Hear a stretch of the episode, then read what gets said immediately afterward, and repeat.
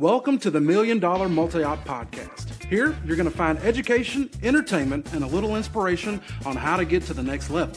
Are you a DJ company owner that's looking for the secret sauce? Congrats, you found it. What's up, everyone, and welcome to the Million Dollar Multi Op Podcast. I'm your host, David Osborne, with, as always, blueprintlearn.com.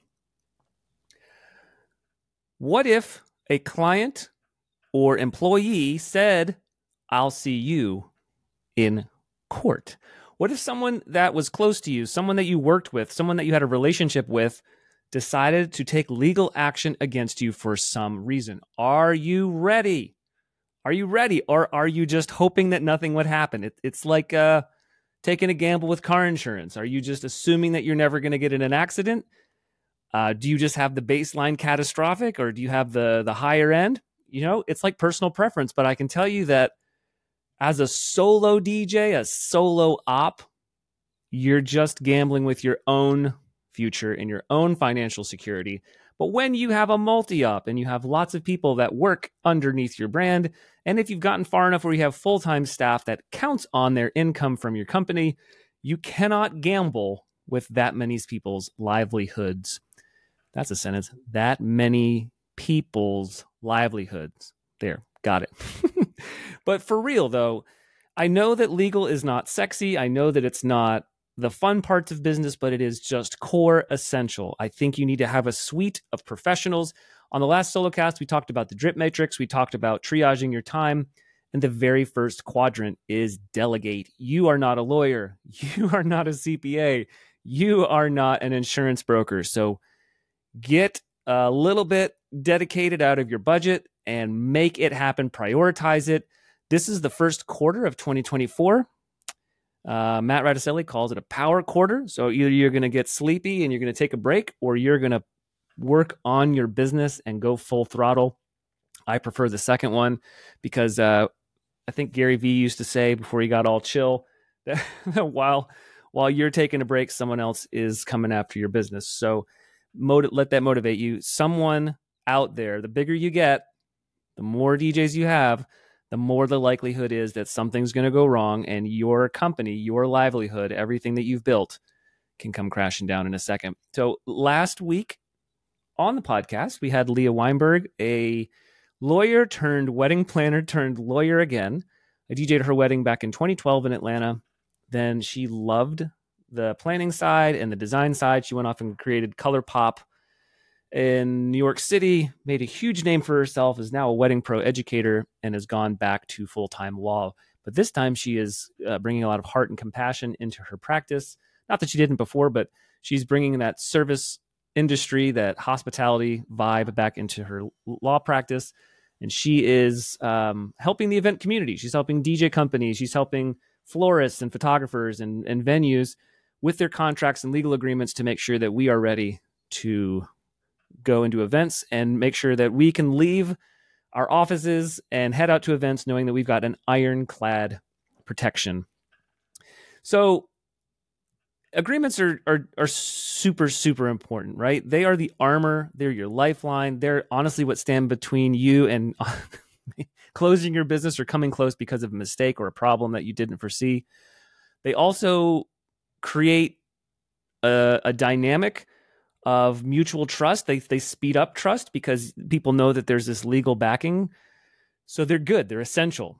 Um, I am not a lawyer, nor do I pretend to be one, nor do I play one on TV or even on a podcast. So anything that I say on this podcast is not legal advice. Please do not ever take anything that I say for legal agreements or contracts and go and implement them in your business without first consulting a lawyer, a local one near you.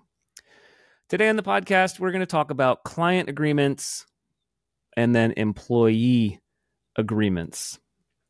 Um, I should say first, I think, before we dive in, all lawyers are not created equal.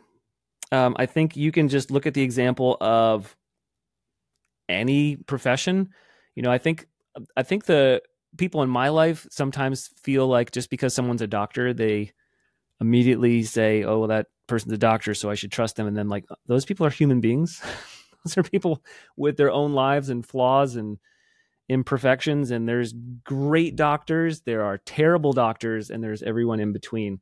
I don't want a terrible lawyer and I don't want an average lawyer. I don't run an average company and I don't want an average lawyer. I want an exceptional lawyer that is going to help me and is going to allow me to delegate the thought process of what needs to be done so that I can focus on the stuff that I enjoy and the stuff that I'm good at, which is not the legal side. So, this podcast is really going to focus on just some things that you need to consider, and the rest of it's going to be up to you to go find yourself a local lawyer. Or if you're in one of the areas that Leah serves, maybe you bring on her team. Or uh, if you've checked out the podcast or you've checked out her website, you'll see that she's got a really cool service, kind of like LegalZoom, where there's some templates that you can take to a local lawyer and then have them just customize them, which is a great business idea, by the way, for her. Um, I think that's a great way to serve the whole the whole 50 states and then um, get you know provide value for you and you know kind of fill that gap a lot of lawyers don't know the event industry so they're not really sure what to put in the agreements so she's kind of saving you a step um, asynchronously so she doesn't actually have to be your personal lawyer to help you. So make sure you check her out. Um, okay let's talk about client agreements. I think I'm, i do not want to speak out of turn but i'm i would wager that most of you listening have some kind of contract or client agreement for your for your staff for your employee i mean excuse me for your for your clients right for your weddings bar mitzvahs corporate events you've probably created something hopefully it lives maybe in your crm and you've got some good e-sign capacity and hopefully a lawyer has created those I, I think when you're starting a company or when you're maybe low on cash there's this there's this sense that you can just go to LegalZoom or you can ask another DJ for their contracts. And man, I'm going to just advise you so hard against that. Please, please, please take inspiration from other DJ companies. Please take inspiration from LegalZoom, but please do not just install those directly as your contracts and ever expect them to hold up in court. Chances are they won't. Uh, I get asked all the time from Blueprint Team subscribers. I get asked all the time from DJs and people hitting me up in my DMs. David, I heard you have a training agreement. Can you please send it to me? And I every single time, please don't use this. Please take it to a lawyer and make your own. So with your client agreements, please just make sure that it is the kind of agreement that helps protect you and helps protect your client. I think any good contract or any good agreement isn't one-sided if you entered into an agreement with, let's say, a marketing company and you were the client, you would not want them to have all of the leverage and power in a relationship. That is not healthy. You, as a client, when you're in that situation, want to be able to have protections, how to know when, to, how you can get your retainer or deposit back, or if it's possible, what happens if the company messes up. Your clients are entitled to the same kinds of agreements. It cannot be one sided where you're just like, taking people's money and then bullying them into a position where they can't have any rights. You need to, it needs to be spelled out about services that are agreed to, the terms of those services, the times, what happens if you don't provide those services, what happens if they're cut short, what happens if it's, you know, who's the one who decides, how is it decided? All of those things need to go into a client agreement. So you've got your initial contract, and then I also encourage you to have some sort of contract amendment process so that if someone, let's say, adds another service later, perfect example someone booked a DJ and a ceremony and let's say some uplighting. And then a month before the event, they add on a photo booth. I encourage you to have some sort of contract amendment process where they sign an amendment for the add on so that it's legally represented in your system and that it's not forgotten about. You need all these things accounted for. Remember, these are the these this is this is the dynamic for trust and this is uh this is what's going to help protect you. Let's take another step employment agreements. I feel like these are the ones that so many people that are listeners sort of get. Uh, I don't want to say wrong because I don't think I'm in the position to say that you're wrong, but I think a lot of people overlook this. A lot of people, and I know this from conversation, I talk to a lot of people in your position, like you, the listener. I talk to a lot of people in your position. So, okay, you need a few things. You need an employment agreement. So if you hire, if you, okay, if you recruit people and immediately hire them, if that's your flavor, then you need an employee agreement first in your flow. I don't do that. I start with a training agreement. And the reason why is I want there to be a probationary period, which also could be built into an employment agreement, by the way. But the way that we do things, we have a training agreement. So as soon as I'm done interviewing someone and I know they'd be a good fit for our training program, the very first step is for them to sign a training agreement. It does not have a non compete in it because they're not a legal employee. You can't do that. They're not employed by you. So you can't actually restrict them or put terms in there the way you would for an actual employee. So what we use, again, I'm in the state of Georgia and I had a lawyer draft this for me.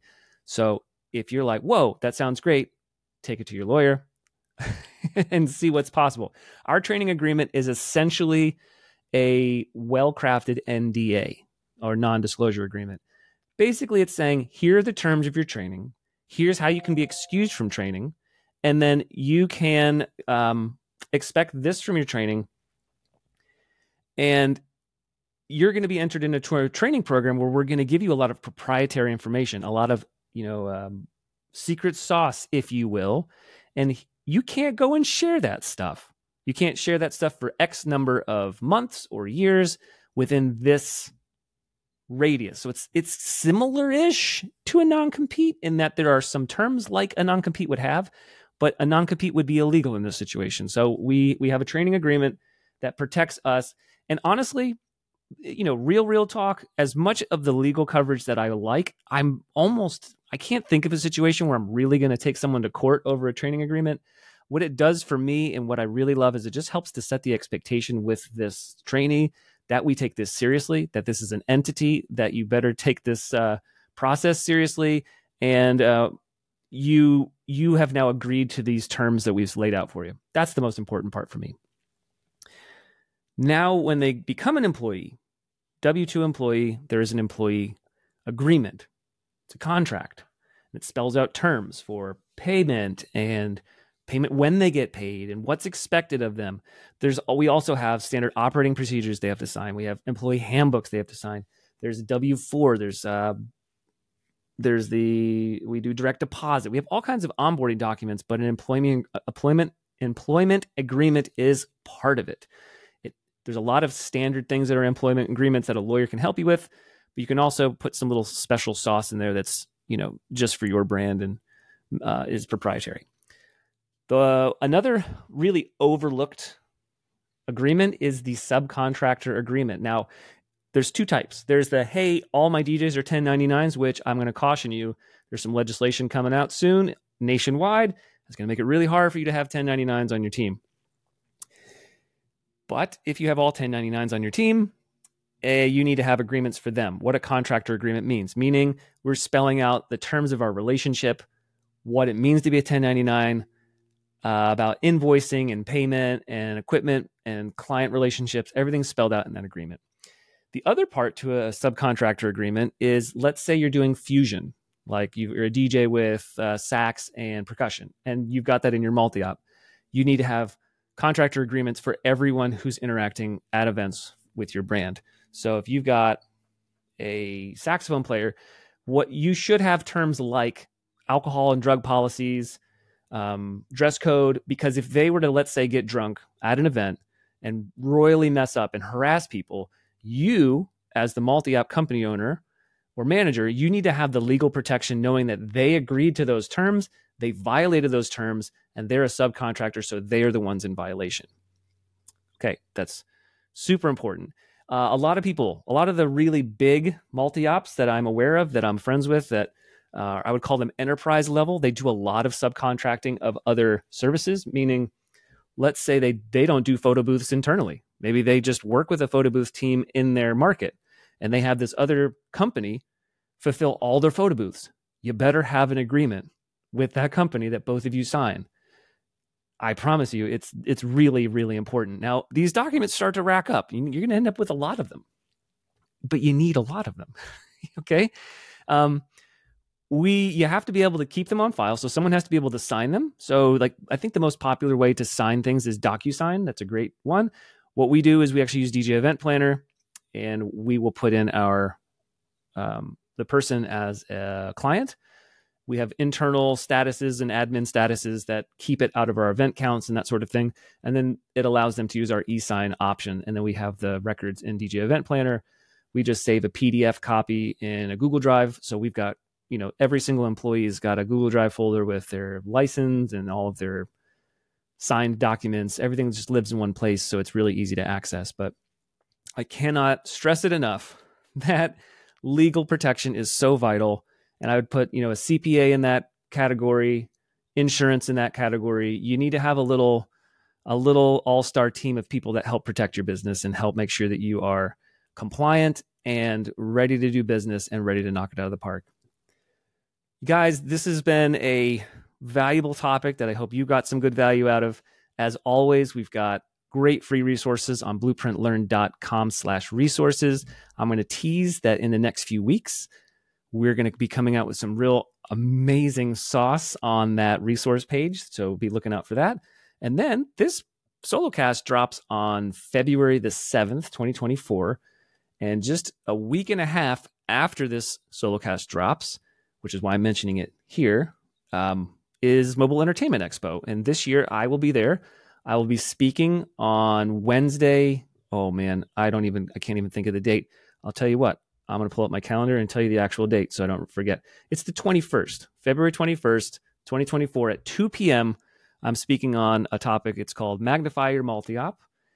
That's happening. And then really exciting news is our DJ Ian, who works for our company. He actually helps produce this podcast.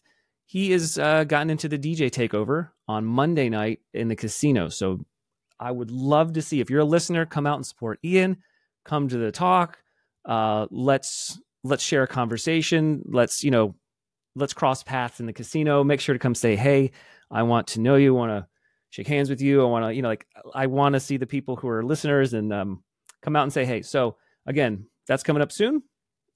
And uh, we got some amazing other podcasts in the pipeline that you're going to be uh, experiencing in the next few weeks. So enjoy, and we'll see you on the next one.